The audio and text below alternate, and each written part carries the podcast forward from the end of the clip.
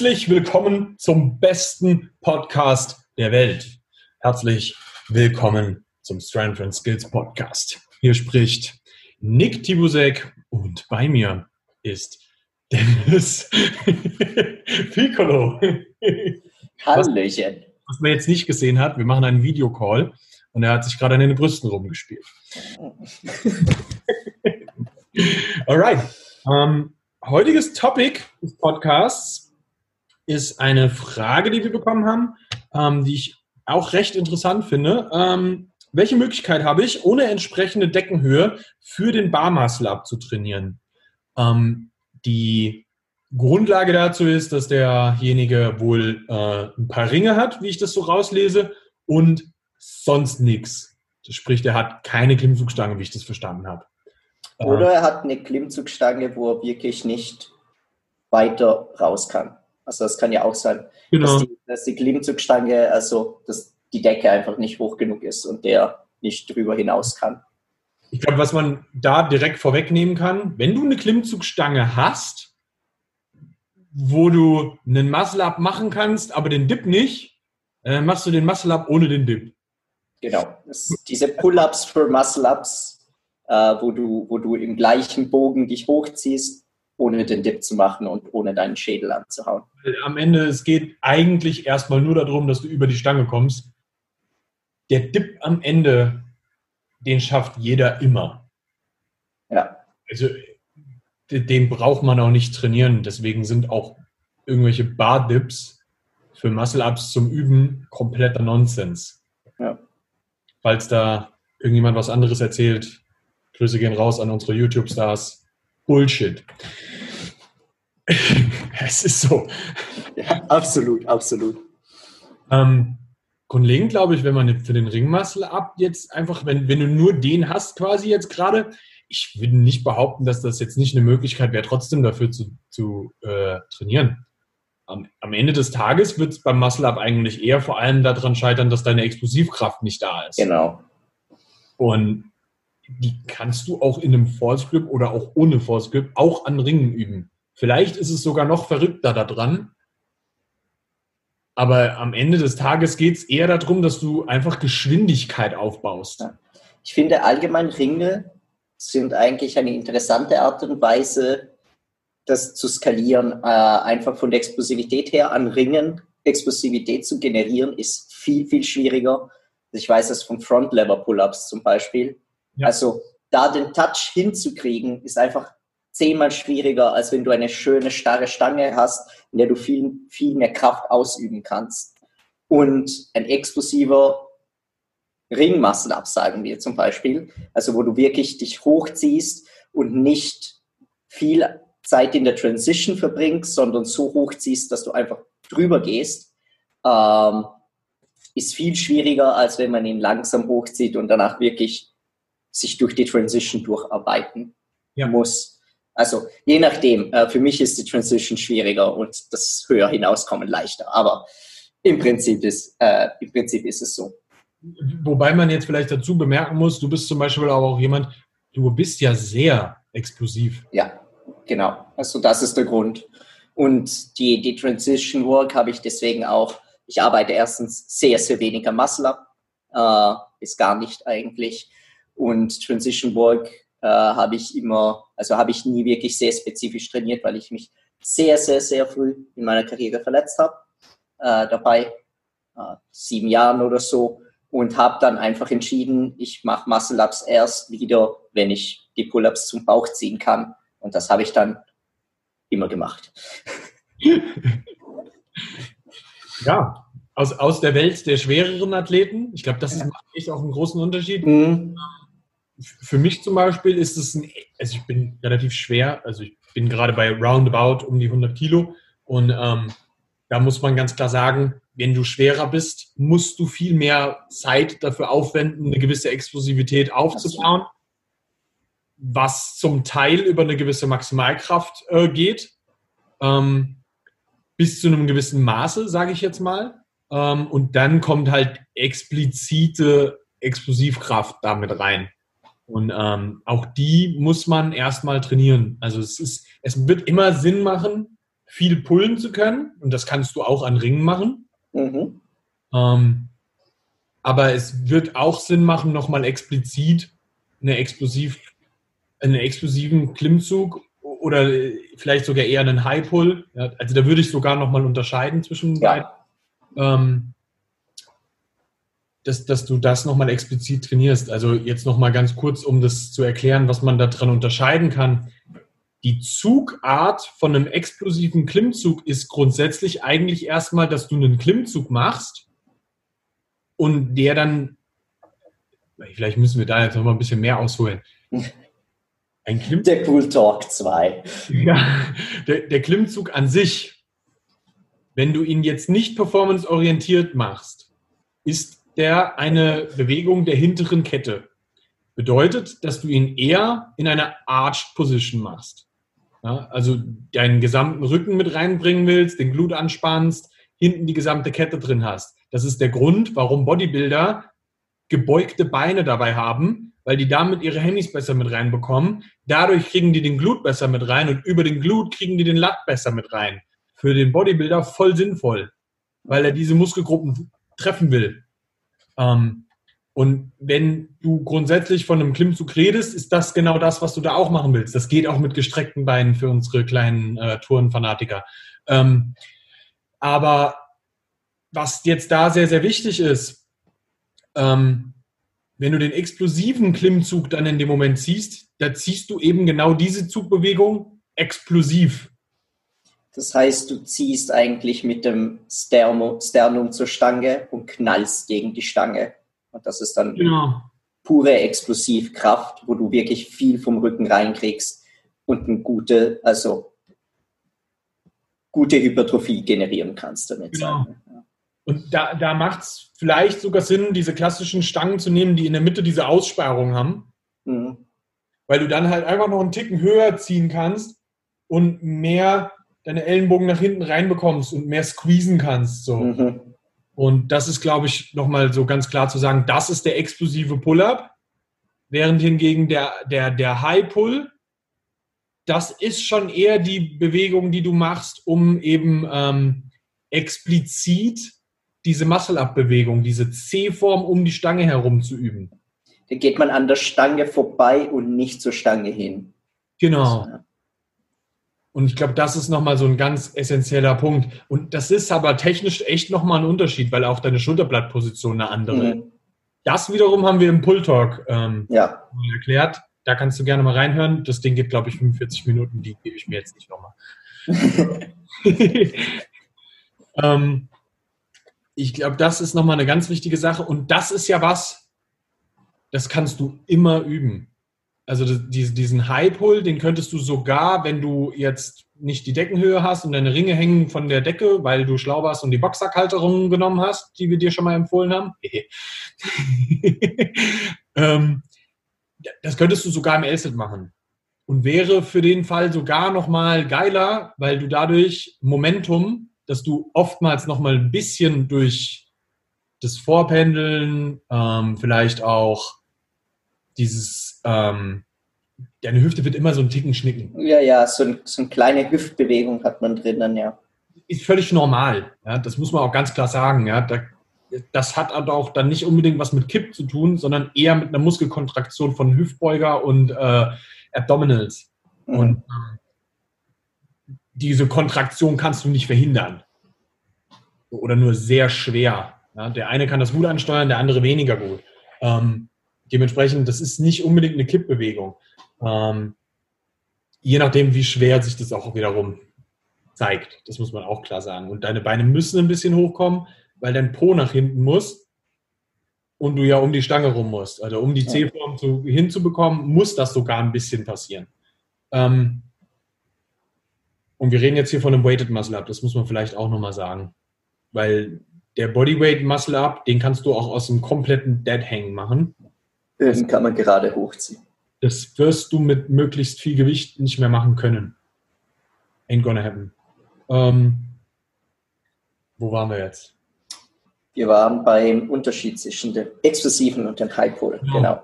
Der, der L-Sit. Ähm, den ja, könntest, du auch, könntest, du auch im L-Sit ziehen. ähm, und würdest dann eben sogar noch rein, um Kraft aufzubauen und Explosivkraft aufzubauen, davon echt massiv profitieren. So, weil du halt echt ganz eklig aus der ekelhaftesten Position eigentlich ja. musst. Aber für einige Leute kann das auch zu ekelhaft sein, wenn die Schultermobility einfach nicht passt. Ja. Und da eben auch absolut anfangen. Also wahllos L-Sit-Pull-Ups ballern ist dann auch, also das muss sich, das muss sich gut anfühlen und es muss gut aussehen. Äh, Im Sinn, wenn du hängst, dann, dann darfst du nicht einfach mit den Schultern so total reinfahren und wenn ja. du das ziehst, ziehst du aus der kompletten Elevation, weil du sie nicht runterkriegst, weil es mobility-mäßig einfach nicht passt. Ja, also da muss man wirklich ein großes Auge drauf halten. Mhm. Ich sehe das bei tatsächlich zu vielen Leuten, wenn die die Sachen im LSIT machen, die haben halt eine ganz starke Vorspannung im Latt und sind halt in so einer Elevation, Protraktion. Ja. Und das wird sich ganz, ganz ekelhaft rächen irgendwann. Ein, eine Sache, die man vielleicht machen kann, äh, die ein guter Mittelweg ist, ist nicht im kompletten L-Sitz sein, sondern nur die Hüfte, also praktisch die Hüfte und die Beine hängen dann äh, perpendicular zum, zum Boden. Das heißt, man hat nicht einen ganzen L-Sitz, sondern eine leichtere Version. Das zieht zum Teil die Explosivität weg, aber man hat jetzt nicht diesen riesen Lever vorne, ja. äh, vorne dran. So, ich glaube, Box Pull-ups oder so heißen die einfach, weil du aussiehst wie so eine kleine, ein kleines Quadrat. Also. Ja, ja, ja. Geil. Ähm, ich glaube, das ist recht wichtig. Und dann kommen wir natürlich zu dem Punkt, dass du an den Ringen natürlich extrem geil Transition Work für den, für den äh, Muscle Up an der Stange wiederum üben kannst. Weil du äh, du, du kannst es ein bisschen besser skalieren, ohne dir direkt so krass die Ellenbogen zu zerschießen. Das ist, glaube ich, echt ein Punkt, der da sau, sau wichtig ist. Wobei man da auch ein bisschen aufpassen muss. Zu viel Transition Work, gerade auch für Ring Muscle Ups, überhaupt für Muscle Ups, sowohl Ring Muscle Ups wie auch äh, an der Stange, wird sich ganz mies rächen. Mhm. Weil das oftmals eine sehr, sehr krasse Belastung für die Ellenbogen ist, der Trizeps überlastet, weil er halt in so einer ganz ekligen Zwangsposition ist, über wahrscheinlich ein, zwei, drei Sekunden. Und da. Nick, Nick hat persönlich super Erfahrung damit. also, das ist. Ja, ich, ich auch. Also. Das, man hat viel gewollt und hat dann den Preis dafür bezahlt. Ja. Darum lerne von mir. Äh, setze das nicht in einer zu hohen Frequenz mit zu hohen in den Intensitäten in deinem Training ein. ähm, das ist, glaube ich, echt so ein Learning. In den meisten Fällen reicht das einmal in der Woche. Wirklich. Ja. Don't do it twice. Nur wenn du da sehr gut konditioniert bist, vielleicht auch, wenn dein Körper einfach derjenige ist, der das gut kann. Gibt Leute, die, für die das super geil klappt. Ja. Aber es gibt sau viele, für die es nicht so gut klappt. Ja. Deswegen hier der kleine Appell nochmal. Ähm, passt auf euch auf. Wie würdest du das, sagen wir jetzt, explosive Training gestalten? Äh, im, Im Prinzip würdest du es eher am Anfang vom Training ansetzen, später äh, und eher Singles oder auch mehrere Reps ich glaube, Explosivkrafttraining würde ich nicht in höher Rap-Sachen ähm, einbauen. Also gerade was die High Pulse so und auch explosive Pull-ups angeht, mhm. ähm, nie. Ich hau jetzt mal so ein Rule of Thumb raus, nicht ja. mehr drei. Ja. Just don't do okay. Eine 1 bis 3 Rap Range und im Fall kann man ein paar Sätze mehr machen, wenn man wirklich das Gefühl hat. Genau. also Volumen, Volumen kannst du über Sätze akkumulieren. Ähm, ich würde das Ganze sehr vergleichbar machen mit einem olympischen Gewichthebetraining. Die würden im Leben nicht auf die Idee kommen, mehrere Wiederholungen Snatches hintereinander wegzumachen. Ich weiß, dass man das oft im CrossFit macht. Es hat einen Grund, warum ihr nicht so viel Gewicht bewegt, liebe CrossFitter. Genau das. Trainingsplanung CrossFit. Ähm, sorry for the hate. Die Prise Salz muss immer dabei sein, bei jeder Episode. Ir irgendwo muss man haten. Ähm, ja, also das, das würde ich dann schon eher in, in so einem kleineren Wiederholungsbereich ansetzen. Und je nachdem kannst du halt schauen, dass du halt das ans, immer am Anfang vom Training, ganz klar. Mhm. Also Explosivkrafttraining immer am Anfang vom Training. Das, das hatten wir ja auch schon in einer Episode mal. Ja. Und die Transition Work kommt jetzt ein bisschen drauf an, wie konditioniert du bist schon drauf. Wenn du das gerade neu lernst oder so Sachen oder da einfach noch nicht so ultra stark drin bist, ähm, dann würde ich das auch am Anfang machen. Ähm, Aber mit einem sehr, sehr guten spezifischen Warm-up. Also davor, genau. Das ist das Risiko, wenn man am Anfang sowas macht.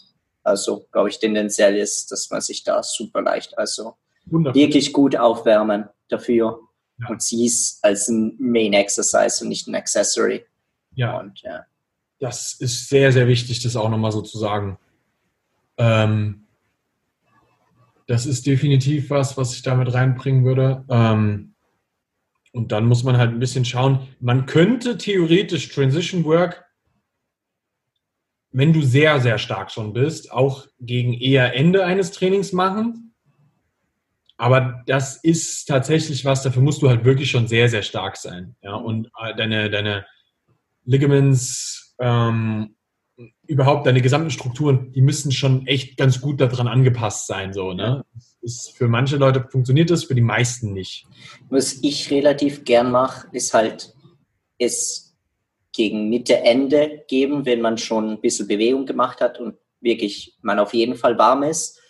Und halt auf einer unglaublich tiefen Intensität. Ja. Wenn es jemand, wenn jemand einfach nur die Bewegung reinkommt, also wirklich mit zum Beispiel machst es halt mit, äh, mit den Füßen am Boden oder so. Mhm. Wenn du einfach nur die Bewegung verstehen musst, aber fast keine Last drauf gibst und dann schiebt man es, umso intensiver es wird, etwas weiter rauf im Training, sagen wir in, in der Trainingshierarchie. Äh, und danach, wenn es ganz oben mal angekommen ist und dann Muscle-Ups easy gehen, dann kann man es wieder runterschieben bis zu.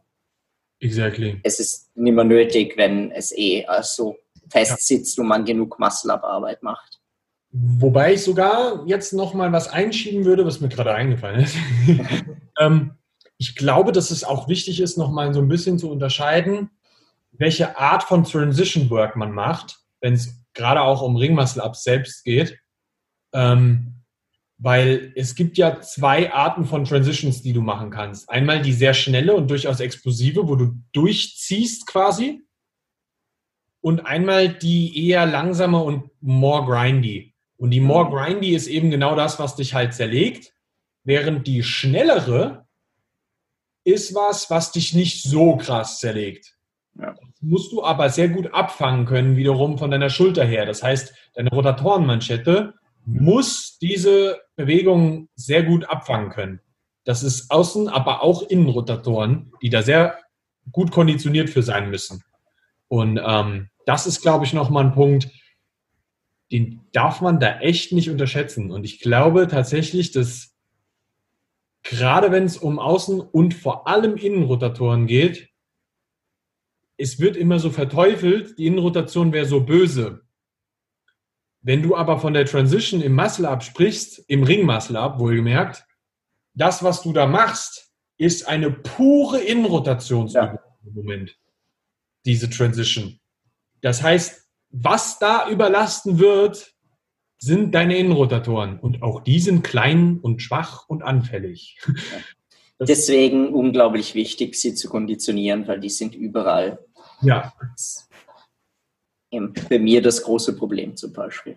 Ja, äh, äh, tatsächlich bei den meisten, ja. ich sag mal, älteren Athleten, mhm. in Trainingsjahren gerechnet, ähm, hast du siehst du das auch, dass die in der Innenrotation tatsächlich alle eine gewisse Schwäche aufzeigen, weil vor ein paar Jahren dieser Hype so groß war, du musst deine Außenrotatoren trainieren und Innenrotation ist so scheiße. Mhm. Das ist sowas, irgendwann im Laufe deiner Trainingskarriere kriegst du das mit, dass das so wäre. Und dann hörst du auf, Innenrotatoren zu trainieren und fängst an, nur noch Außenrotatoren zu trainieren und merkst dann irgendwann, irgendwie ist hier trotzdem nicht alles so geil, wie es sein könnte. Mhm. Und das wird das sein. Alright. Ich glaube, wir haben sehr, sehr viel abgefangen. Ähm, sprich, mach deine Ringmuscle-Ups, mach deine explosiven Sachen, mach die Transition Work, die du brauchst, ob das slow ist oder äh, schnell.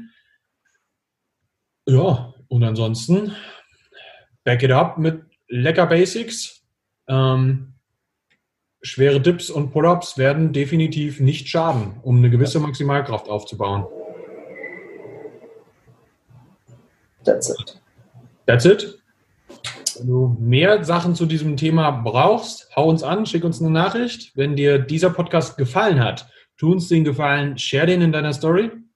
Ähm, irgendwo auf Social Media. Ähm, es wäre super geil, dass wir mehr Menschen damit erreichen können, dass sie sich nicht die Innenrotatoren und Außenrotatoren und Schultern und Ellenbogen und Körper zerlegen, sondern ein bisschen hier was raus mitnehmen können.